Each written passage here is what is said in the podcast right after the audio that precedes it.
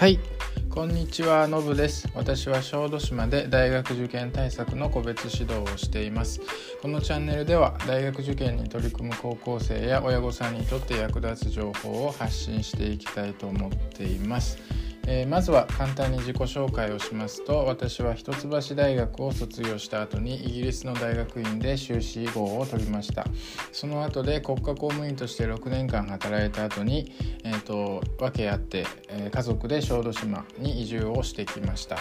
えー、今はあの小豆島の役場で、えー、地域おこし協力隊をしながら大学受験の個別指導をしています。はいえー、今日はだいごかいめということで、えー、私が偏差値をごじゅうからななじゅうに上げた方法ということについてお話ししていきたいと思います。えー、よくあのネット上なんかで、えー、とさんかげつで偏差値さんじゅうアップとか、あのー、そういうものをいろいろ目にする機会も多いんじゃないかなと思います。あのいろんな情報がある中で、まあ、私もどこまでそういった情報が本当なのかっていうのは正直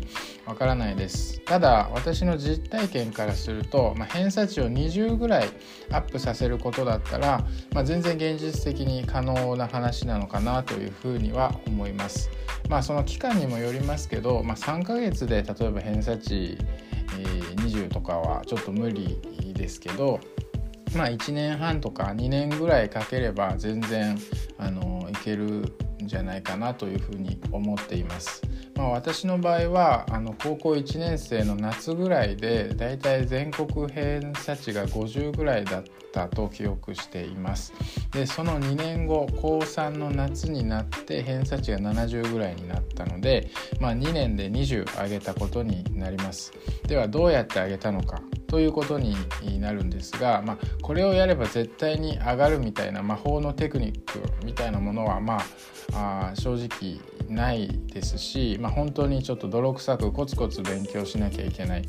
あの時間をかけてもう実力を底上げしていくしかないですね。で、まあ、人によってちょっと勉強の仕方とか環境も違うと思うので、まあ、一概にあの言えることでもないんですが、まあ、ポイントとしてまあちょっと皆さんにお話できるかなって思う点がふたつぐらいあるので、ちょっと今日はそれについてお話しします。まずひとつめは、とにかく高い目標をできるだけ早い段階で、できれば高校いちねんせいぐらいのうちに設定しておくことかなと思います。えー、私の場合はあのこういちの時に、まあ、特に進学校に通っていたわけでもなくて、まあ、受験に対する意識も必ずしも高かったわけでもないですし、まあ、ぼーっとした毎日を過ごしていたんですけれども、たまたまその通うことになった地元の大学受験の塾で塾長の先生から「お前どうせ受験するなら東大行けよ」っていうことを言われたんですね。でなぜかそこでちょっと火がついて、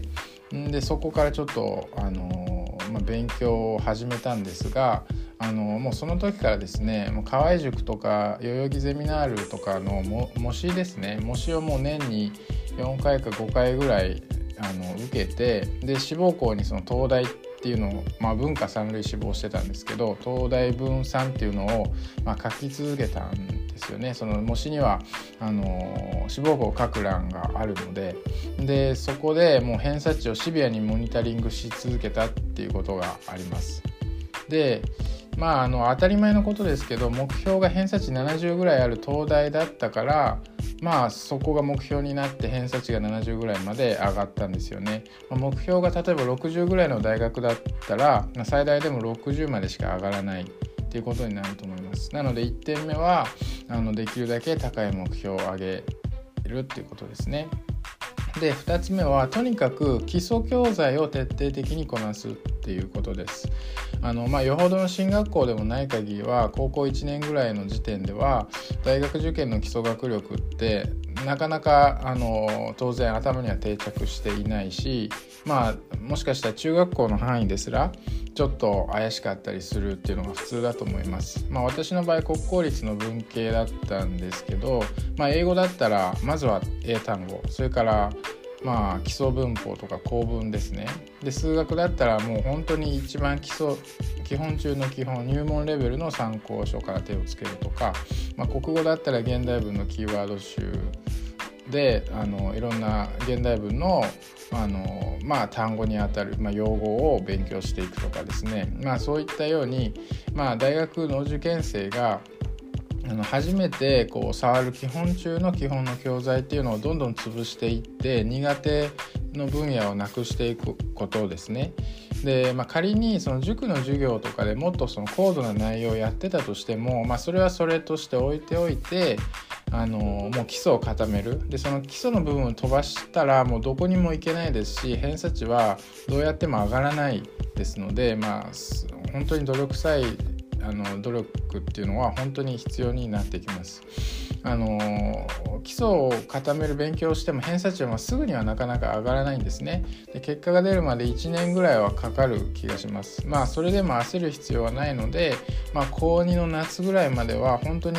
もう過去問演習とか、まあ、文系だったらその例えば国語の漢文とか、まあ、社会日本史とか世界史とかっていうのをそこまで進めなくてもいいからとにかく基礎科目の中のさらに基礎の教材っていうのをとにかく潰していくっていうことを、まあ、やるのがいいんじゃないかなと思います。ということで、まあ、今日は偏差値をにじゅう上げる方法についてあの簡単にお話ししました。まあ、ポイントはひとつめは目標は高く、そしてふたつめは基礎教材を固めるっていうことです。本当に魔法のテクニックみたいなものは存在しないので